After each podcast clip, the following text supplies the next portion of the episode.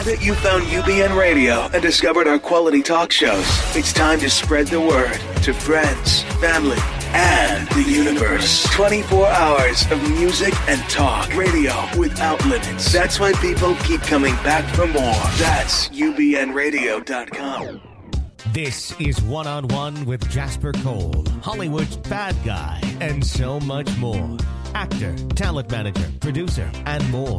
Now he's sitting down with today's top newsmakers from entertainment, politics, pop culture, and beyond. This is One on One with Jasper All right. Howdy, howdy, howdy, and welcome to One on One with Jasper Cole. This is Mr. Jasper Cole, and we are coming to you live from Sunset Gower Studios right here in Hollywood, California. Uh, it's another Wednesday, and it means I have to give a shout out to my producer extraordinaire, Mr. John Williams. Hey, Jasper. JW, if you're nasty, how are you? I'm doing pretty good. I'm uh, trying to survive this heat. Oh, my God. having. But I It guess there's it, there's a thunderstorm going on right Apparently, now. there was a big storm, crazy. and well, you know, I was in Palm Springs up until yesterday, and Palm Springs, which typically should be hot, of course, Uh huh. had like thirty percent humidity, which for Palm Springs is really hot because usually it's like seven percent or something.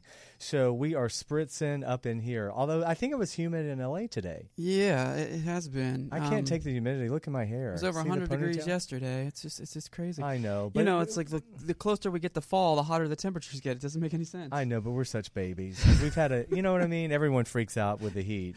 Yeah. I actually love heat if it's a dry heat. Uh-huh. So, anyway, listen. Speaking of heat, yes. please go to. T- I'm not begging, but sort of. Please follow us on Twitter at one on one J Cole, Facebook one on one with Jasper Cole, and you can go to my website jaspercole.com, and we have an icon for the show. Mm-hmm. And when you click on there, you can find our advertisers. We have.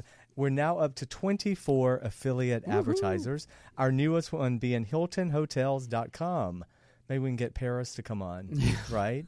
so let me just tell you who they are. Interserver.com, E-U-K host.com, adamandevetoys.com, surlatable.com, questbars.com, booking.com, flare.com, cheapair.com. There's a lot of dot coms. You'll just assume there's dot com after these. Advanced Auto Parts, Prime Slots, Bullguard, Course Smart, Canvas World, Three Day Blinds, Russell Stover Candies for all you non diabetics, 21st Insurance, Fandango, Extended Stay America, SuzanneSomers.com, dot com, Bath and Beauty. We have to add Bath and Beauty uh-huh. because that's her specialty. Liberty Mutual Insurance, ZipRecruiter, Jewelry.com, Mindful.com, and as I said, our newest one, HiltonHotels.com. So welcome oh, aboard, nice. Hilton, and to all of our sponsors and our advertisers. Thank you. And what you do is go to my host page. Mhm. And again, this is going to get shortened Yes. eventually, but it's www.ubnradio.com. And go to shows, and then just click Go on to the shows, go Jasper find one on one, and you'll see all of the advertisers. And when you find something you want to order or buy or book a reservation, Mm-hmm. when you click on there, our uh, promo code is automatically embedded. And everyone gets credit for it. Yep. So, yay, There you have it. Well, listen, there has been a lot in the news since last No. Wednesday. I don't know where to start. I think we'll start with Praise Jesus and Kim Davis, Oh. Eye of the Tiger. I didn't They were not happy about that. Let me tell you, I think They, they just suit. sued her today. Yes, yes. One, I think uh, the band. Uh, rightfully so. Who's the band? Rightfully so. Uh, who's the band? I can't remember. Is Anyway, it Survivor? Survivor. Yeah, yes, and. I should know that. That's from my from my 80s. Uh-huh. Um, but they are suing her, I think, for 1.2 million for she had no permission to use their song. So Yeah. Um, I just no matter what happens, I just love the fact they're suing her, whether it goes anywhere or not. I think that's great. Yeah. But again, I, I think it's amazing that Mike Huckabee carried his rather large ass there and actually said that he would be willing. He'd like to be president for the next eight years, but if that can't happen, he would gladly s- spend time in jail for eight years to protect what he calls religious freedom. And Mhm. it's it's amazing to me because I'm like, listen, the woman has a job to do. Did you also know I found this out? Sort of a family job. Either her mom or dad had the job for 30 years before her. Yeah. She's now had it 27 years, and of course, her, one of her sons is the deputy clerk, which means he's following in Mama's footsteps. hmm Um, and, Yeah, it's a family business. and this is her fourth marriage, so I'm not sure which father is to this son. They look like the Clampetts. I'm not from the South. I can say that. Did you see the husband was in overalls and a straw hat or something? Like a toothpick in his mouth, mouth, a dip of skull. I thought, Bubba, please. Well, you know they're comparing it to Wizard of Oz. It's almost like that He's Rockwell, that that, that famous painting with the family and the pitchfork. I think she's Dorothy. He's the Scarecrow. She looks and, like uh, Kathy Bates in oh. Misery. I, I mean, you know, I'm sorry. I know we're all being shallow with her, but if you're going to put yourself out out there like that, you know, clearly she doesn't have a gay friend. No, nobody would let her go out of the house looking like one of the Duke Duggars, something from Big Love. Jasper. She's apostolic. They have She- to dress that's even that worse. way. When I heard apostolic, I was like, "Well, she's holy rolling in the damn aisles." You know, surprised snakes aren't coming down the aisle. And again, Southern Baptists from the South. I can say whatever the hell I want. Mm. But anyway, highbrow, highbrow. highbrow. Hallelujah, pra- hallelujah. Praise Jesus, Kim Davis. Uh, But you know, she's thinking she's the Rosa Parks now of this uh, this movement. So I don't know. The bottom line is she's. They let her out on Tuesday yesterday because she um, said that. She, well, I don't know. The, the the stipulation was she's not allowed to do any marriages, but or gay marriages. But she's. I, or no, she's supposed. I don't know. No, no, no. She's she has to she has to follow the law. And do it. But And she she's has- still saying she's not and going to she's do saying any. she- she's defined. Yeah, exactly. But thankfully, there's someone on our side right. that is um, following the law. Well, for you know, lack of a better word, and if- doing his job. I mean, I don't want to give her any compromise, but if we had to compromise, why can't she just keep her job and not do gay marriages? Can't some there's there's a clerk in there now who's been doing the Exactly. the marriages. So hopefully that will happen. So God bless you, Kim Davis, and hopefully you'll get a makeover. Now my next story, which really pissed me off, is Caitlyn Jenner. Now you know JW, I have been we talked last week, I'm a big fan of that show, I Am Cait. right. I've been a big supporter of Caitlyn Jenner's, but she goes on the Ellen show yesterday Yes, and sort of announces that when Bruce was Bruce, and we know they're, he's a Republican, he was against gay marriage, and in fact had a really hard time with it. Now Caitlyn is saying that she hasn't quite come around with the issue either, and I was like, "Bitch, please, you know, you're sitting up here with a penis and breast, and you're not even, you know, and you're asking people to accept you and to to love you, and and you're going to be a spokesman for the trans community, and you can't get on board with gay marriage. F you." I was really pissed. I, I just thought, and then Ellen went on uh, Howard Stern and basically said how disappointed she was because how hypocritical that Caitlyn would sit there and have the audacity to be out there saying, "Please accept me for who I am. I'm sitting here in a dress. I'm not. I'm not even a full woman yet, according to having a surgery." And I know the trans community gets really upset about that, but this is where I draw the line. It's like, okay, Caitlyn, if you don't know what the hell you're talking about, don't try to be a spokesperson for the community. Mm-hmm. Learn your shit before It you is get LGBT for a reason. I mean, it's it is supposed to be all. It con- Exactly. Yeah, I just So- thought I'm done with her. Yeah. This was it, and I. It's too bad because it, it, the show is so great because it's not great because of Caitlyn. It's great because of all the other transgendered women that are on men. Well, men and women. Mm-hmm. and I'm it's sorry. bringing awareness to. Yes, yeah, yes. but the more I watch it and realize she really is completely privileged and disconnected from the issue. Mm-hmm. Um, she still talks about you all, and she doesn't say us, and you know, just stay up on your hilltop mansion in Malibu at this point. I I'm think maybe we her. should shift the focus to Jazz because Jazz is an excellent representative for the trans community, and she has a t- television on show TLC. Yeah, Everyone should be. Well, I let's, Am let- Jazz. Yeah, let's switch Yeah. over. Let's start supporting I Am Jazz Yeah. and say to hell with Caitlyn Jenner. I think this is her. Well, I'll be watching anyway this season finale because it's when it's when Kris she sits down with Kris. They teased it last week. Oh. I don't know if you saw it, but the very last five seconds is when Kris Jenner shows up, and this is so typical of a of a Kardashian, a Jenner. Well, a Kardashian. She first thing she looks at uh, Caitlyn and says, "I love your shoes." Hmm. It's like, really? This is what we're going to keep it on that level? Who does your nails and I love your shoes? It's so ridiculous. Yeah, let's let's go back to Jazz. Yes. I am Jazz on TLC. Tell everyone where they can Yeah, find that. I will. And yeah. If you find it, since we're big fans. we are actually. No. I have watched a few episodes No, of it. no, and I, I have really, too. I really, it is on TLC. You, And you Jazz is a teenager, right? Yeah, Yeah. uh-huh. She's about 14, 15, somewhere in there. It's a great because it's really about. It's great to see a young person going Mhm. through this and her family supporting her and and how she's dealing with school and just everyday life as a young trans woman at Right. as a teenager. So Uh, check that out on TLC. And the other story, I guess, for me, is Hillary Clinton having to grovel and apologize finally about these The emails, which yeah. I don't know how many times she has to. Well, she, I guess saying, uh, you know, she has. I guess she has to say I'm sorry. She can't say.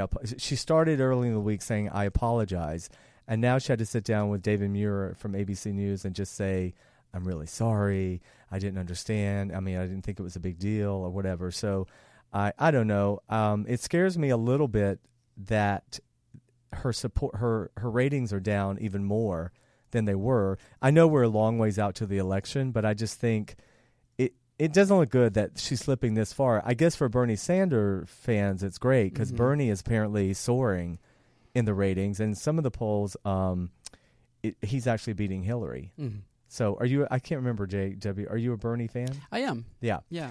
I'm an Elizabeth Warren fan. I am too. She was on the View yesterday. Oh, and the new beginning of the View, by the way, Joy Behar's fantastic. Welcome back. I love Joy. and Michelle Yeah. Collins, who's Yeah. been on many, sh- has been on the uh, Alec uh, and Capernia show. Mhm. Sh- she's always fantastic. So big shout out to her. But yeah, so I love Elizabeth Warren. Of course, she won't say anything about whether she would, you know, jump on the ticket with Biden or jump in the race. But Mhm. I think she's fantastic. I do too. Yeah, I, th- I Yeah. think. I, I don't know. The thing that scares me about Bernie is I told you visually because he looks older. I don't know if the young people will vote for him, and Mhm. which is shallow and too bad. But it is a visual medium, you know. Um, There's little he said that I disagree with. Yeah, a, a a Sanders Warren ticket would be It would be awesome. really awesome. I think. Mhm. Um, and then I want to give a little plug. A movie I I have coming out called Captured. Okay. Uh, a new trailer just got released today. If you go to Facebook, it's uh, Capture the Movie, and everyone can check out the trailer. I play Shelly, the creepy groundskeeper. ah. Um, and we did this movie quite a while ago, so it's been, and we did reshoots and additional footage. So it's great to finally get it, see that it's going to be coming out. So look forward so to it's that. capturedthemovie.com? It's on Facebook. Oh, okay. The Facebook page. Um, I don't think they have an actual website yet. Okay. If they do, I apologize. I don't know it. Um, I'm trying to find some of the pictures and I'll put them in there. Well, thank you. And I'm Yeah. so excited about our guest today because um, with everything in the news about police corruption, police brutality, the rash of shootings, you know, sadly, it's such a hot topic right now. Um, we have retired LAPD Sergeant Cheryl Dorsey, and she's also an author. She has a wonderful book called The Creation of a Manifesto, Black Mhm. and Blue. Um, 20 year veteran of the LAPD. Cheryl's one of the few people that has left the force and is willing to actually speak on the corruption within the force as she sees it, um, including racism. And she's become quite the, the person, the go to person on this issue. Awesome. So when we come back, we're going to be joined by Cheryl Dorsey, and we're going to get into all this. And also, JW, hopefully people can call in and ask questions. Yes. Give out the great. number if you don't mind. 323. Yes, I'll give out the number when we get back from break. Oh, okay. I think it's 323 284 or something, but we'll Yeah, get that out. That's, Yeah, because I'd love to people. I, I think this is the topic people want to talk about, and I'm sure Mhm. they have questions for Cheryl. So you are listening and watching 101 with Jasper Cole, and we will be right back. Bye bye. The wound heals, but it never does. That's cause you at war with love. You at war with love. These Yeah. battle scars don't look like they're fading. Don't look like they're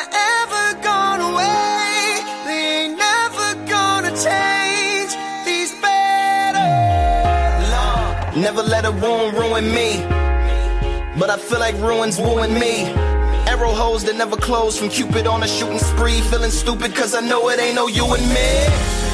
But when you're trying to beat the odds up and trying to keep your nods up, and you know that you should know and let it go. But the fear of the unknown, hone another lover's phone sends you back into the zone. With no Tom Hanks to bring you home. A lover, not a fighter on the front line with a poem.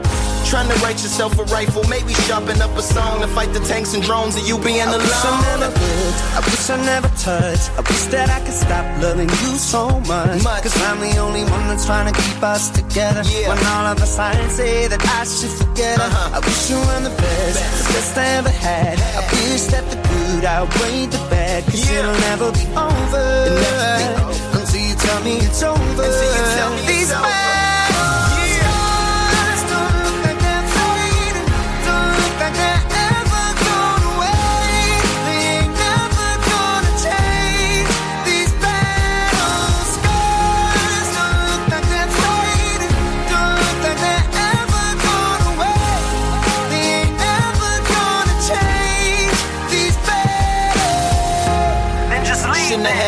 Said it. And I hope you never come back. It shouldn't have happened, but you let it. Now you're down on the ground screaming medic. The only thing that comes is the post traumatic stresses. Shields, body armors, and vests don't properly work. That's why you're in a locker full of hurt. The enemy within and all the fires from your friends. The best medicines to probably just let it I wish I couldn't feel, wish I couldn't love. I wish that I could stop, cause it hurts so much. So much. And I'm the only one that's trying to keep us together. Yeah. When all of the signs say that I should forget her. Yeah. I wish you were the best, Best. best I ever had. Had. I wish that the good outweighed the bad, cause Uh-huh. it'll never be over. Can never be over. Until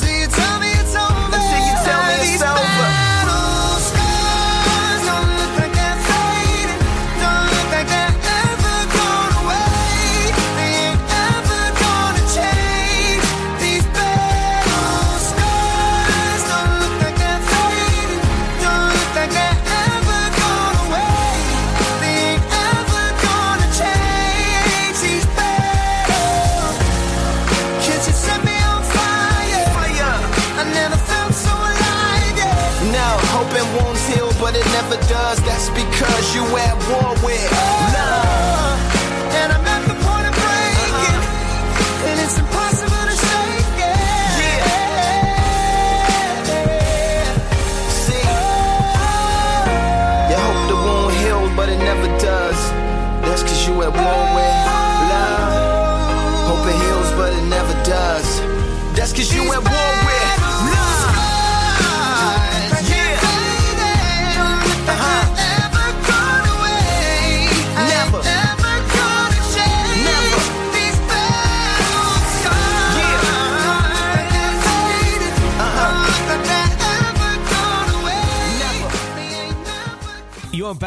One on one with Jasper Cole.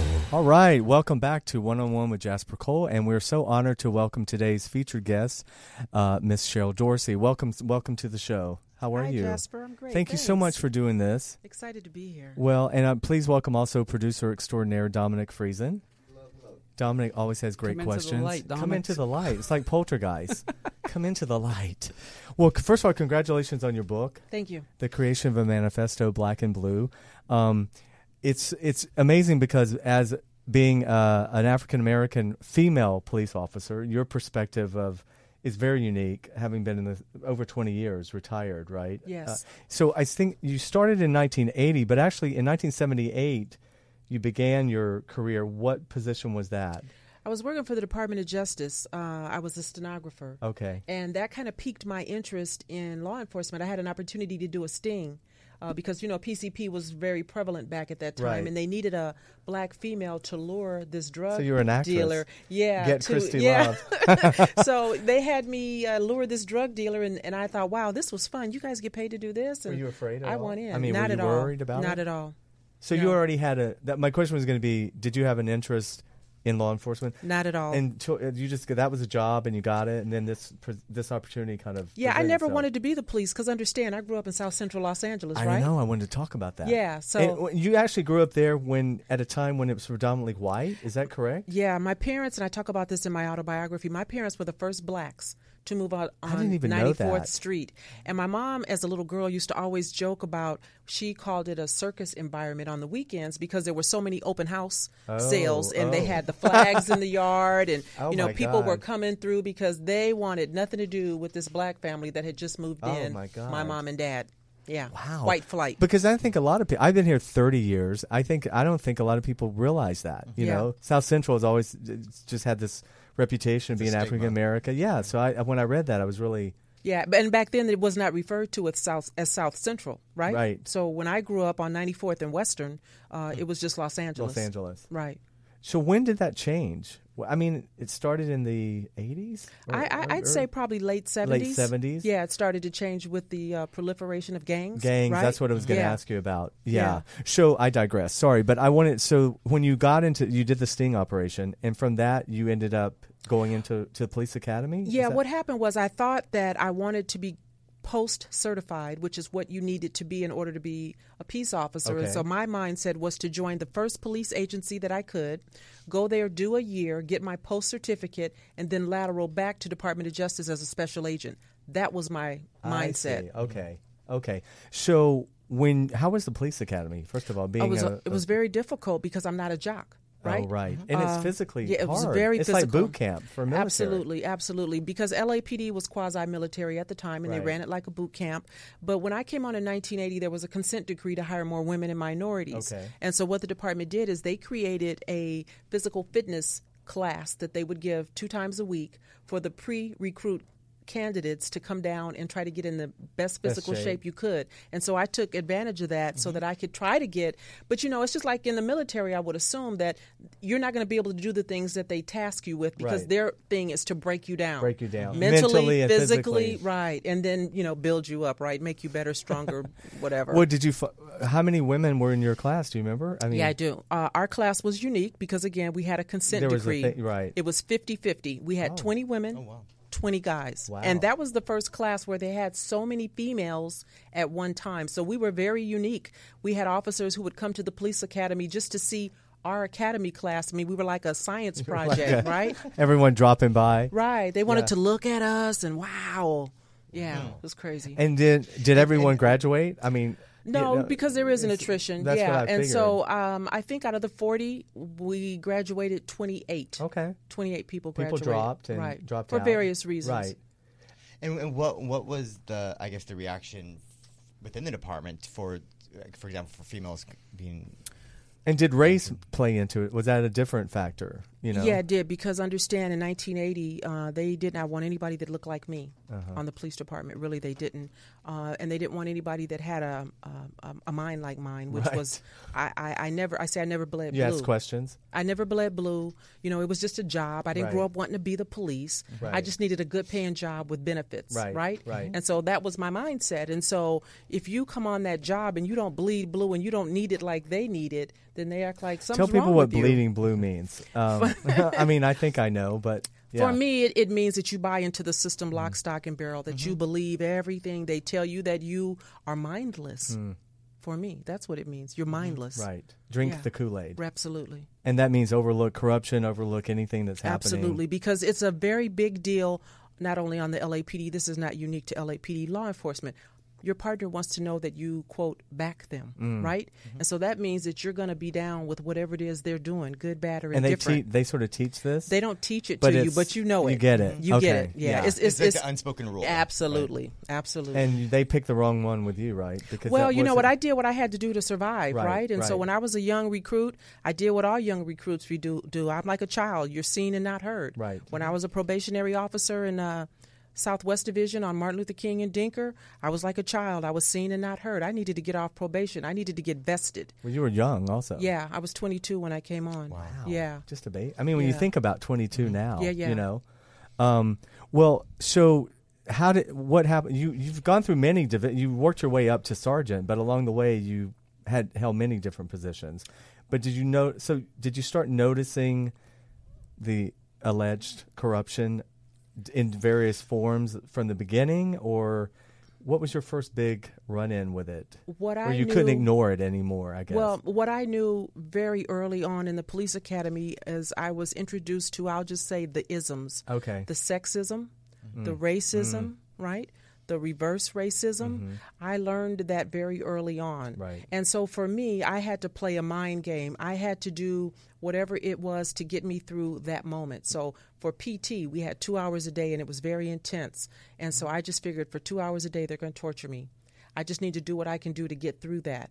When I graduated and went to the police um, station on King and Denker, I knew that I had 12 months to get off probation. Okay. And so whatever they're going to throw at me, you know, and I had heard that, you know, partners like to play games with you. They would drive and pull over real quick and ask you, "Where are you?" You know, and you got to know what street you're on, you know, or they would get in a fight. You know, we used to fight a lot. I, I was like, okay, I'm, I'm from the hood, and let's do this, right? Throw down. Yeah, and so they would get in fights, not to not that they're going to let you get hurt. Mm-hmm. You don't know that, They're but testing you. they want to see if you're going to fight. They want to see if you're going to back your partner because backing your partner is everything. over everything. Mm-hmm. everything. Would do they put two females together, eh, or is it mostly male? Females? No, they will. They Yeah. will. But back then there weren't many women. Right. Mhm. So, mm-hmm. So- but just luck of the draw. You know, I would get my partners, my training officers were males. Right. Uh, luck of the draw, my training officers were white males. Okay. Um, there were some black males that worked in the division that I went to as a probationary officer, but I didn't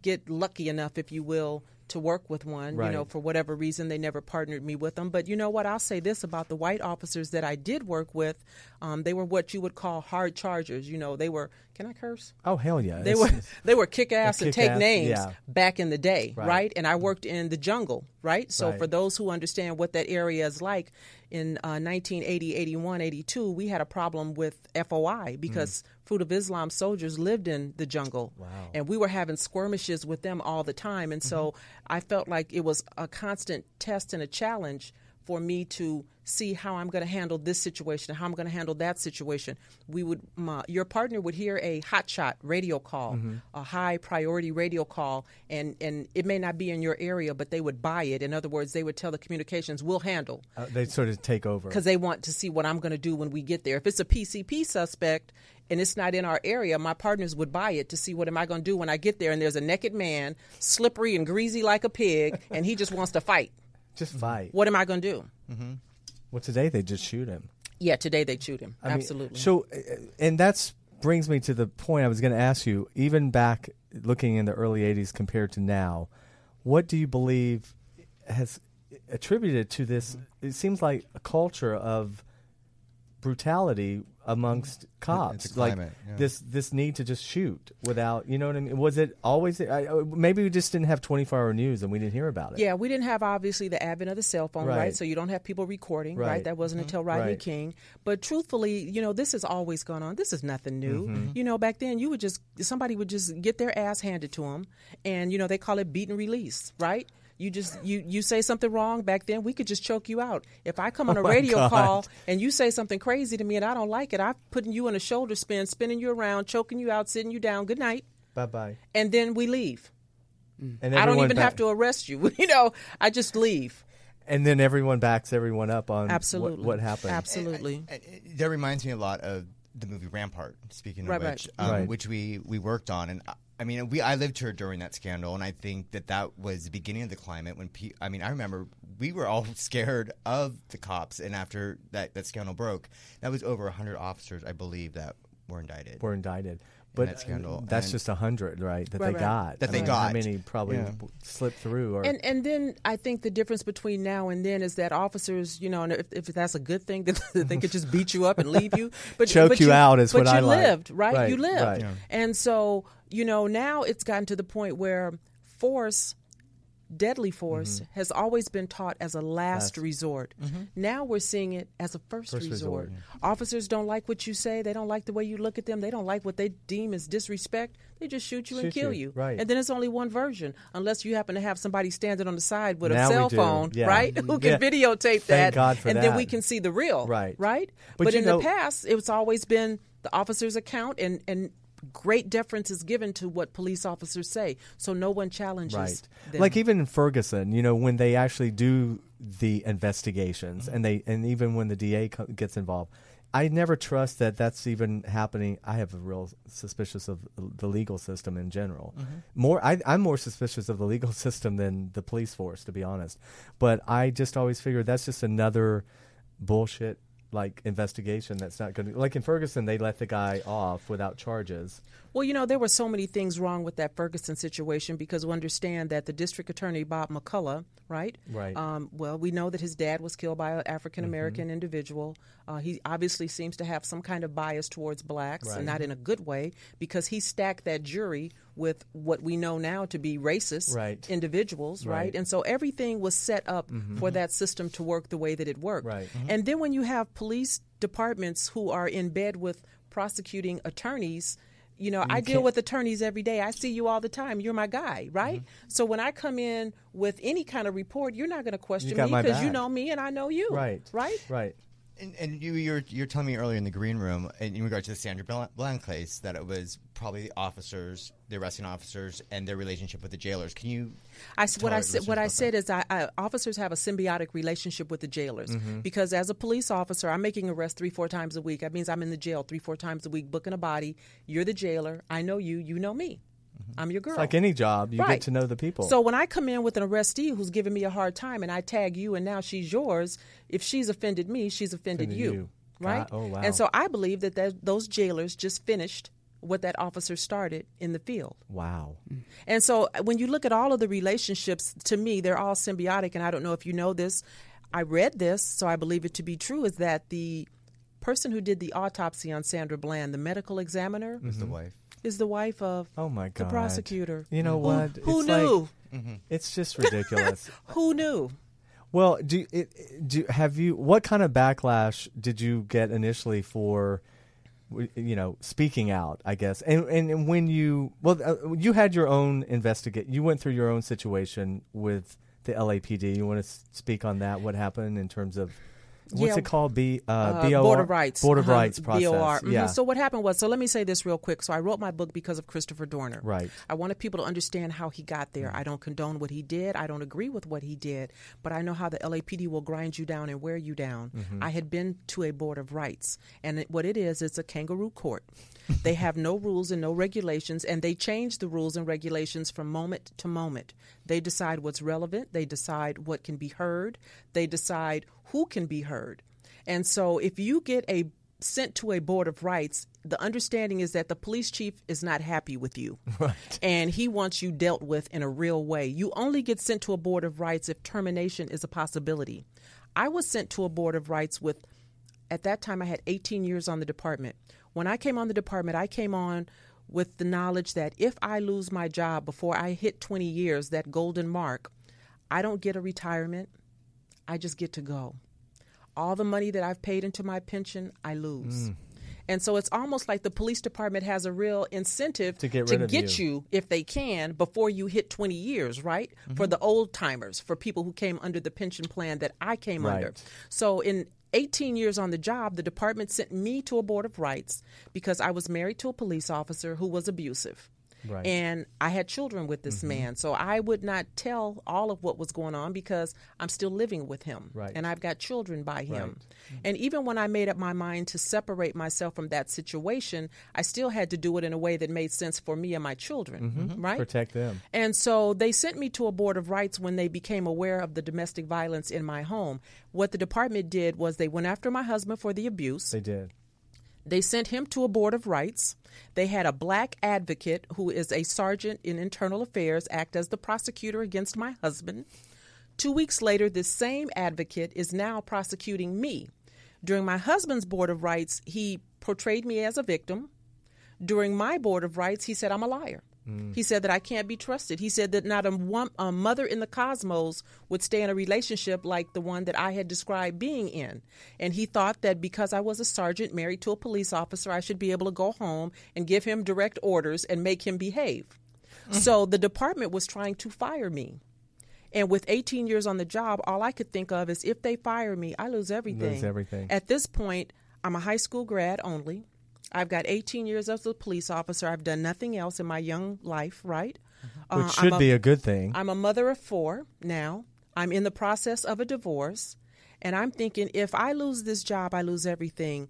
And for a moment, as I stood outside and waited for them to come back with their decision, I thought about jumping off the third rail of the Bradbury building in downtown Los Angeles because my mindset was if I kill myself, my children will at least get my Get insurance Insurance money. they'll at least be taken care of. And so I understand how that department can make you think Grind about you doing down. things that are out of your character that's not you, right? I'm not a suicidal person, but I thought if I lose my job, what the Mm-hmm. heck, right?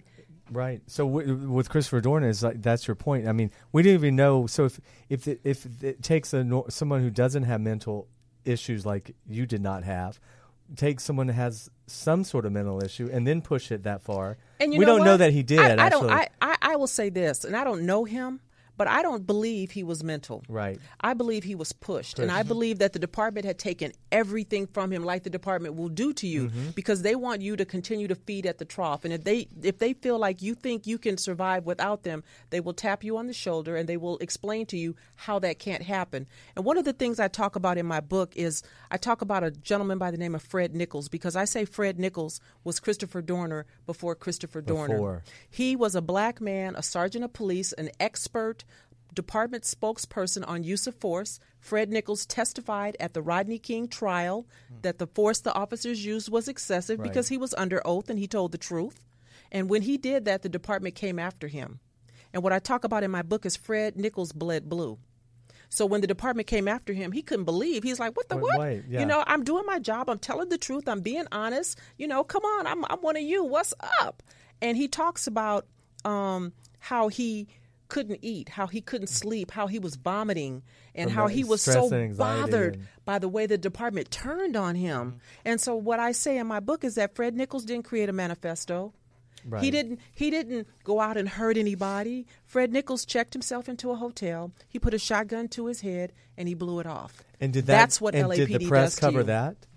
Yeah, they covered little- it. yeah. They covered it, but you know, it was it minimized. Right. It was, you know, it was, it, you know, because they're good at victim blaming, That's what I right? mean, yeah. so they they want to say you're crazy. They want Right. to say you were unfit all along. You should have never been. No, the department will wind you, you down, down. grind you down. They have the resources, the financial wherewithal. They beat you up. up.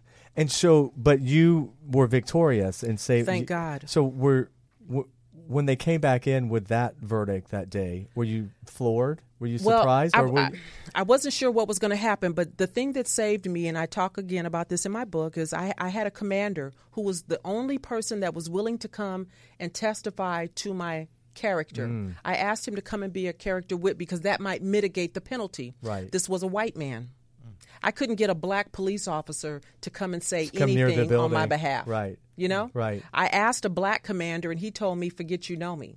I asked this white man if he would come and be a character wit and he just wanted to know what time you need me there. see? But because of who he was Uh-huh. on the department, and his name is James Tatro, rest in peace, he's no longer here with us. He testified and he told that deputy chief on my board of rights that you have reached too far into the Dorsey bedroom. What are you doing? Wow. And because of him and him alone, I stand witness that they would have fired me but for Commander James Tatro. Wow. And so what happened at the very end is they listened to him speak, they came back, and the commander looked at me and he said to me, and I'll never forget, he said, On this one day, for this one instance, I see a need for mercy.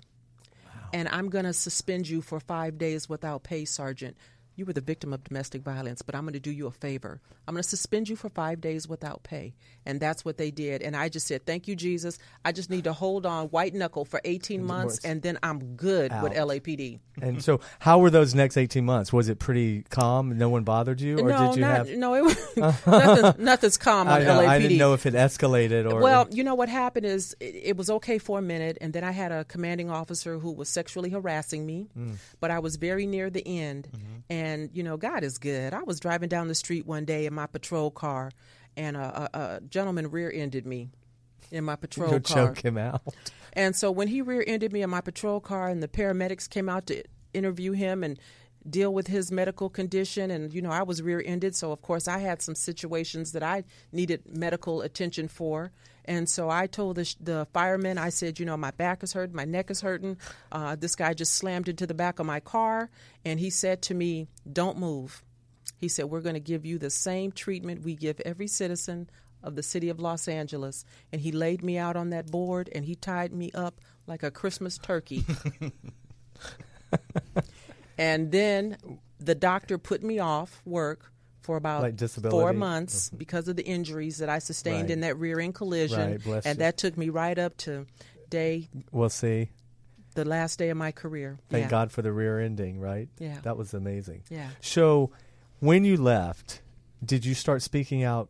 No. You waited. It was you. You just waited, right? I didn't say anything because I didn't have anything to say. And you know what I did initially was I started looking for other jobs because I was still fairly Very young. young, yes. And so I thought, well, I'll go have another career because that was my mindset when I realized that I, I didn't believe blue and I was only going to do 20 years and then I wanted to go have another life. And so I started interviewing for other positions. And what I found out was that I couldn't get a job anywhere. And mm. I'm like, are you kidding me? I was a sergeant of police on the Los Angeles Police Department.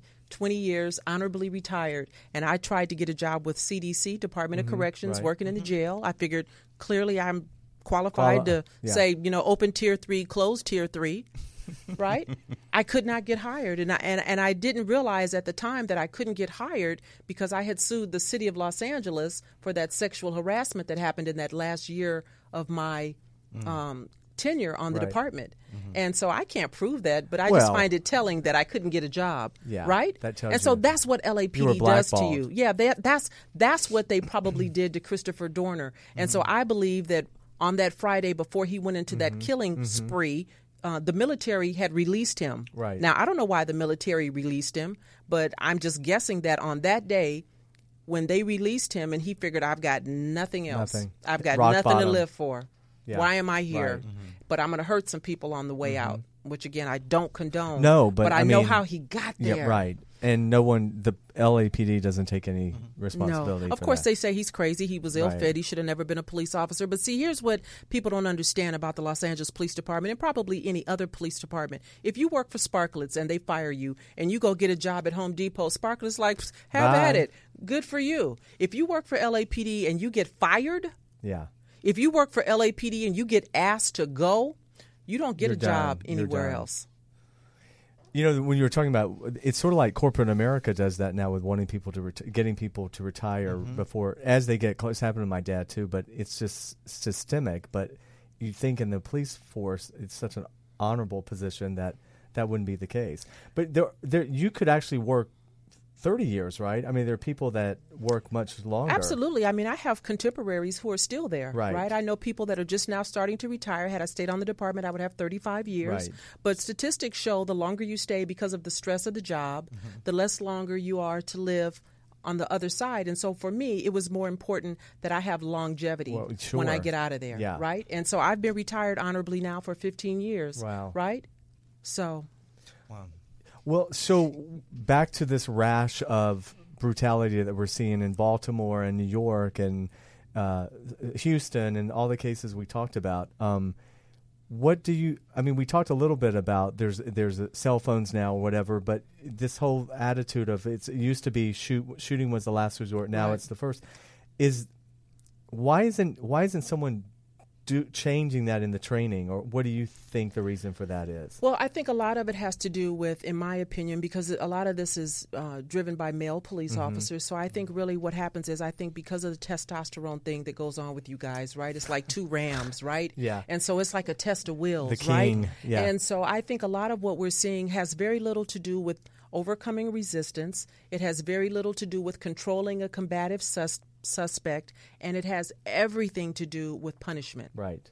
I think officers get personally involved. Mm-hmm. When I tell you to get out of the street like Darren Wilson did Mike Brown, and I'm sure he was insolent and took his time swaggering out of the street, much like Sandra Bland did when the officer asked her, Are you okay? And she's like, Hell no, I'm not okay. You just wrote me a ticket. No, I'm not good. Uh, get out the car Get now. out the car. Much like Ray Tensing did with Sam DuBose when Sam said, Oh, you know, this is getting crazy. Right. I think I'm going to just drive, Drive off. off And he and shoots sh- him, right? right. It's punishment. He claims he was being run over. Yeah, so- it's punishment, Right. much like Michael Slager did with Walter Scott Hmm. when he took off running and Michael Slager didn't have enough juice in his engine to catch him, right? Right. And so and so you Instead shoot somebody. shoot, yeah, Shoot I'm, in the back, I'm tired, so I'll just shoot yeah, you. you just shoot them. And so understand that when all of these things have occurred, what I say all the time, and I haven't been proven wrong, they don't let me down, is this is not the first time this officer did that. Right. There's always pattern, history. but it's been covered up. right, Right, And so when we look at uh, Walter uh, Scott incident, Michael Slager, Walter Scott was the third person that we know of that he tased. Right?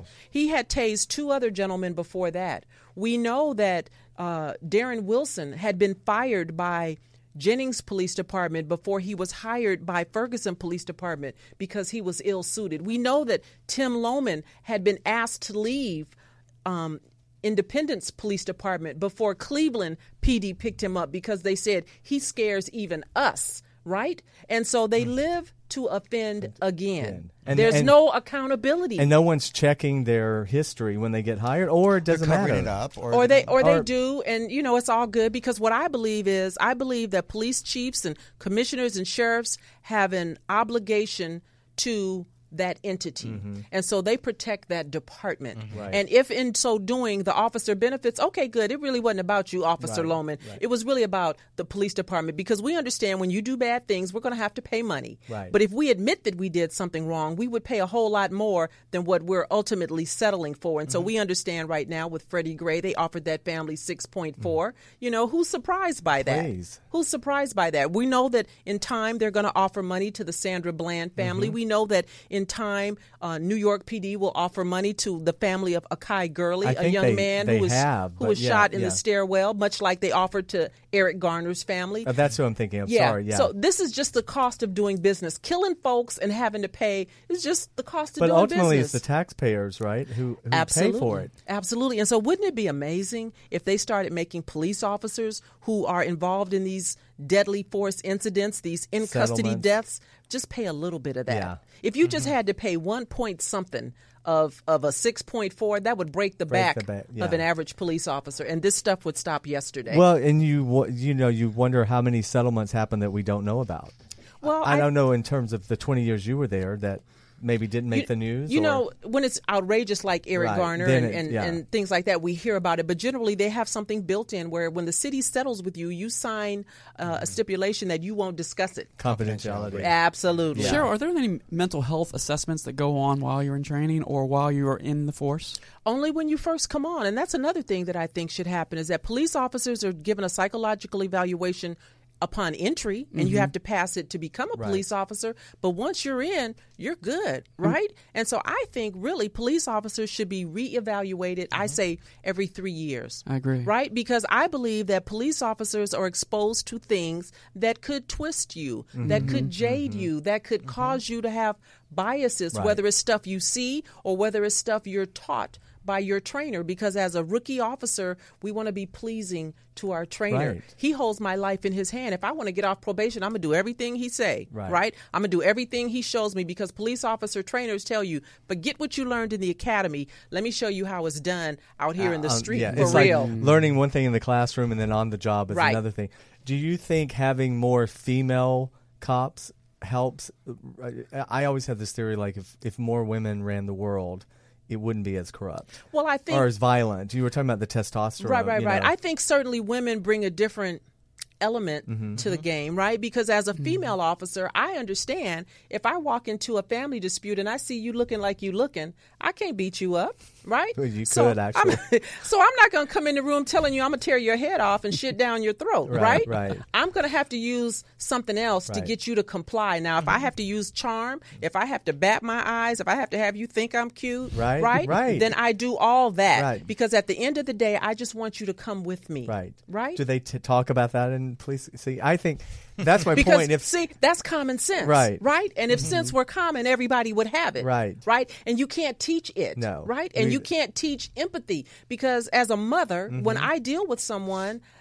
You could be my brother. Right. You could be my son. So I'm going to mm-hmm. treat you the way I want a police officer to treat any one of my sons if you encounter them. Right. Right? That's just me. Right. Mm-hmm. But you can't teach that. You can't read that in a book. And so if I don't look at you and see you as a human being, that's no, then it's easy for me to objectify you. It's easy for me to knock you in the head with a flashlight, Right. put a, a Newton turban on you. That's what we used to call it when I worked Newton Division. What is that? Uh, is uh, when you beat somebody up and then you wind up wrapping gauze around their head because Oh. you cracked them in the head with a, a flashlight, so God, they wind up with a all Newton this. turban. And Yeah, so speaking, speaking of which, what are some of your tips for how the listeners can actually Protect themselves. and keep themselves alive? So here's what you need to Shut do. First of all, mouth. you need to comply. You need to just do what the officer says. Yeah. You need to be a good witness. You need to look at his name. You don't have to ask him. You don't have to telegraph that you might complain. Look at his name. He's wearing it. Get the number off his car and just very nicely ask him, could you please call a supervisor because I, I'm not feeling comfortable Mm-hmm. here. Officers are required to do that. No guarantee that he will, Right. but they're required to do that. And then the other thing that I suggest is know a couple of two, three police station telephone numbers. Have it pre-dialed into your phone, so if the officer is not cooperating with you and getting a supervisor, you can get on the phone and dial and ask to speak to the watch commander. okay. And question for you: We actually had a guest um, Tony Terry, uh, the R&B artist, he was pulled over f- about two months ago, In three Atla- o'clock in, in the morning. They said he had dead dead tags, which he knew was was not right. So he actually called 911. He had 911 on the line. He told the officer, and the whole. Here's an African American man in probably a very nice car. I'm assuming. You know the whole stereotypical Nine one profile. one is good, but when you call nine one one, you're going to get a dispatcher. You're going to get a civilian. Right. You need to have the telephone number to the police, police station, station. and Yeah. you need to ask for the watch commander because that's going to be a sergeant or a lieutenant. Right. You need a person in position of authority. Right. Well, is, is- so th- that's what I've said And when what- I've watched these videos. I'm, I mean, it's easy for me to say I'm not in, but I always thought, well, just, just do what they're asking. Absolutely. Sometimes Can we- though, you can do we that. Actually, like go back to like the Sandra Bland case. Mm-hmm. What did she do wrong in in the video that we saw? She talked too much. Yeah. Okay. She did herself no What about like, favors. the whole cigarette situation? Yeah, but as soon as listen, here's the thing: you never know who you're dealing with. Mm-hmm. That's the problem. You don't know what you just pulled out of that cop grab bag. Right. So when you you should be able to discern very quickly you got a wild one, and when you realize you got a fool, then you need to just shut up.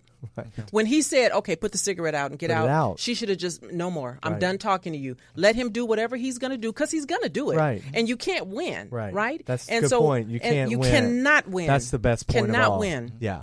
So That's yeah, best just be quiet. Be a good wit. Be a good advocate. Comply. And in that video, and edited- and, and, edited- and write a letter of complaint. Okay. Write a letter of complaint and send it to the police chief, the police commissioner, the mayor, the governor, the you name News, it. news crew. And, and and CC everybody so everybody knows who all got a copy of that letter because somebody's going to act on it. Right. Oh my God, the time flies. We need does. to, we, We need have to you have for her three back. hours. So tell everyone uh, where they can find the book. Is it on your It's website? Amazon. You Yeah, can uh, find my book Dorsey- on Amazon. It's uh, The Creation of Manifesto Black and Blue. You can certainly find it on my website, CherylDorsey.net. Net. I'm on Facebook and I'm also on Twitter, SGT Cheryl Dorsey. Well, it is a great honor to So have glad you to be here. here. God, I wish I could all go on and I wish all police officers were like her. Right. Thank you so much. Come Thank back you. anytime. Thank Love you, to. Dominic. JW, thank you so much. And thanks you, everyone Cheryl. for tuning in. And we will be back next week with another great show. You've been listening and watching One on One with Jasper Cole. Take care. Thanks for checking out One on One with Jasper Cole. Check out past episodes and get the latest as they're released. Subscribe today on iTunes, Stitcher, and YouTube.